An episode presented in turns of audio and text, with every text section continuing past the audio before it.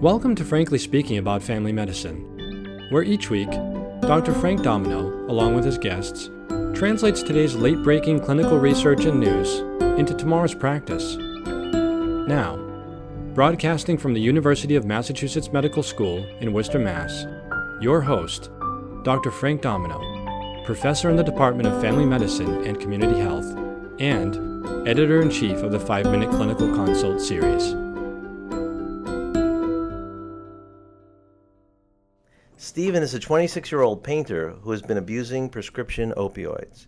He first started taking them following a work accident where he fell off a ladder and was prescribed oral opioids. He lost his job and is now living home with his mother. He was recently hospitalized for depression and opioid dependence and recently completed a detox program. He comes in to see you to learn what his options are for avoiding relapse because he does not want to. His mother will kick him out of the house if he starts using again. Hi, this is Frank Domino, professor in the Department of Family Medicine and Community Health at the University of Massachusetts Medical School. Joining me today is Alan Ehrlich, associate professor in the Department of Family Medicine and Community Health at the University of Massachusetts Medical School and executive editor at Dynamed. Hi, Alan. Hi, Frank. So, Stephen has quite the issues. It sounds wonderful that he's gone through detox. What are his options to help prevent relapse for his opioid abuse? Well, the American Society of Addiction Medicine recommends maintenance therapy with some type of medication. And the most commonly used medications would be methadone or buprenorphine, along with naloxone. Naltrexone is another alternative, and that can be given either orally or as a once a month injectable. And there's some new evidence out comparing the naltrexone to buprenorphine. It's great to know that there's a long acting agent, something that doesn't have to be given all the time. How does it compare to our current standards of treatment? Well, as you mentioned, you, one of the big differences is daily dosing of uh, oral medications versus a once a month injectable. The new study that was recently published showed that when compared to using buprenorphine, if you give a once a month injectable, it's at least as effective. They did what was called the non inferiority trial, where they're using the buprenorphine as the standard medication and seeing that the seeing whether the naltrexone injectable is as effective. They have a margin of error of about 10% to see if it's no worse than that. And in fact, actually, in the study that was done, the results showed fewer cravings with the long acting injectable naltrexone and fewer positive urine opioid tests amongst the group that got treated with the long acting naltrexone. Both treatments were fairly effective, but the long acting naltrexone was a little more effective than the buprenorphine. Wow, so this sounds like uh, an agent that can be given once a month, has no real potential for abuse or diversion, and um, is at least as efficacious as what we currently have, if not maybe even a little better. Are there any downsides to this new medication? Well, there are a couple. I just want to highlight, you know, one of the things you said, the downsides to the buprenorphine or the methadone is you can have dependence on those. Buprenorphine is a partial agonist of opioids, and uh, methadone is an opioid agonist. Naltrexone is an opioid antagonist, and so one of the downsides is increased withdrawal symptoms, and there were more adverse events reported in the naltrexone group. The patients have to be completely off of opioids before starting the naltrexone, uh, and that's one of the limitations. In this study, the patients went through seven days of detox, and a lot of patients aren't going to be off opioids that long before you need to start giving them some type of maintenance therapy, or else you're at risk of them relapsing. So that's one of the limitations. Another limitation is you can't use it in pregnant women. Uh, naltrexone is uh, FDA a pregnancy class C, and there just isn't much data in pregnant women. There's some data in animal studies that is of concern, and so th- this would be uh, something that you wouldn't want to be using in that situation.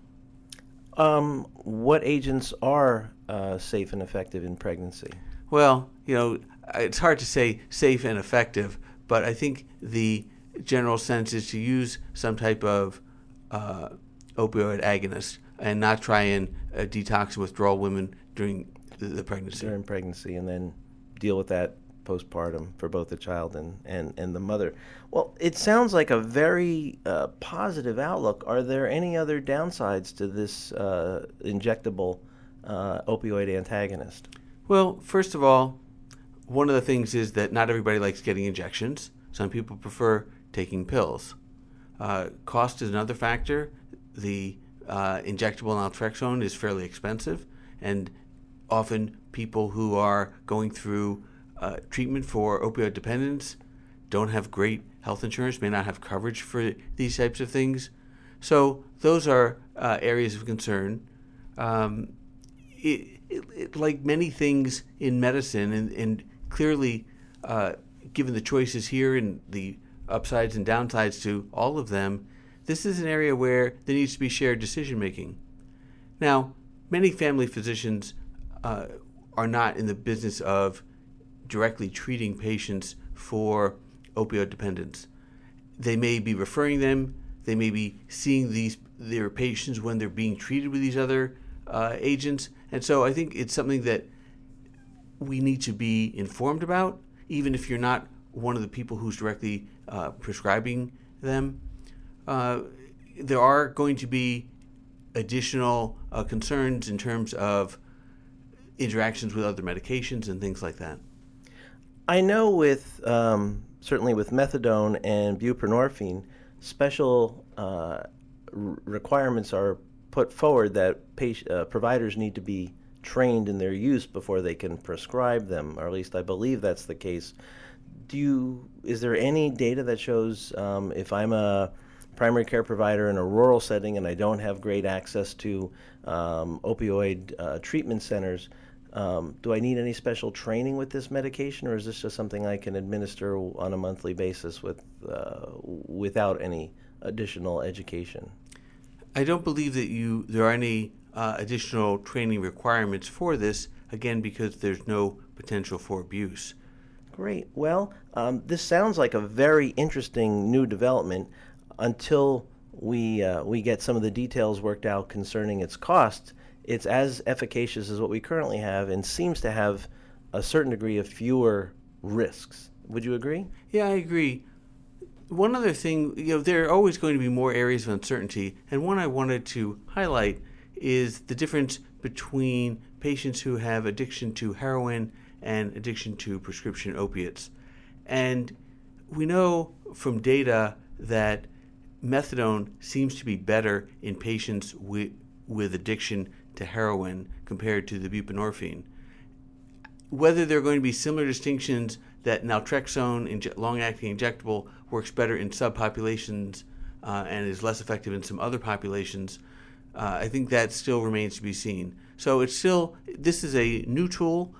It's already been shown in other studies that it is more effective than placebo, but in terms of how it compares to other uh, choices and in what populations which choice is best, I think more data is needed. Alan, thanks so much for bringing this to our attention.